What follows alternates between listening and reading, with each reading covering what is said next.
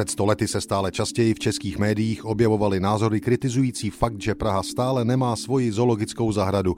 Debaty o ní se přitom vedly už od roku 1881. Se vznikem republiky se z toho po roce 1918 stala přímo věc národní cti. 28. května 1922 najdeme na téma budoucí pražské zoo rozsáhlý článek v Lidových novinách.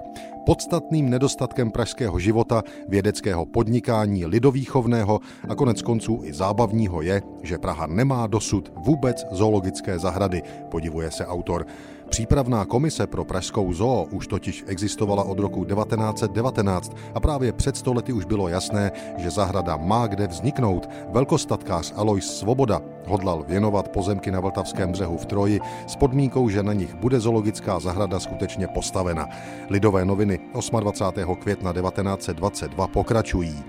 Mezi mnoha místy, jež by se pro umístění zahrady zoologické a botanické hodila, nejideálnější jsou pozemky velkostatku Trojského, kde po levé straně známého zámečku by mohla bez velkého nákladu vzniknout zahrada zoologická.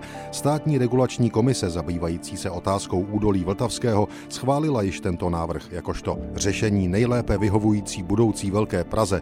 Terén, zvláště pokud jde o zahradu zoologickou, je ideální a učinil by jistě z pražské zahrady nejpřednější v Evropě. Evropě. Chráněn od severu od chladných větrů, vystaven teplu od jihu, z největší části plošina, ve středu pěkný skalnatý svah a nejníže vodou bohatá nebo bahnitá rovina, hodí se pro umístění všech možných druhů zvířat ve skutečné přírodě bez umělkovaných staveb.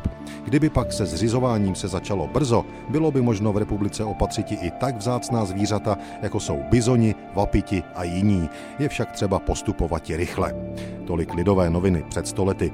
My už dnes víme, že rychle to v Pražské troji nešlo. Zoologická zahrada byla pro veřejnost otevřena až 28. září 1931, do značné míry ještě jako staveniště.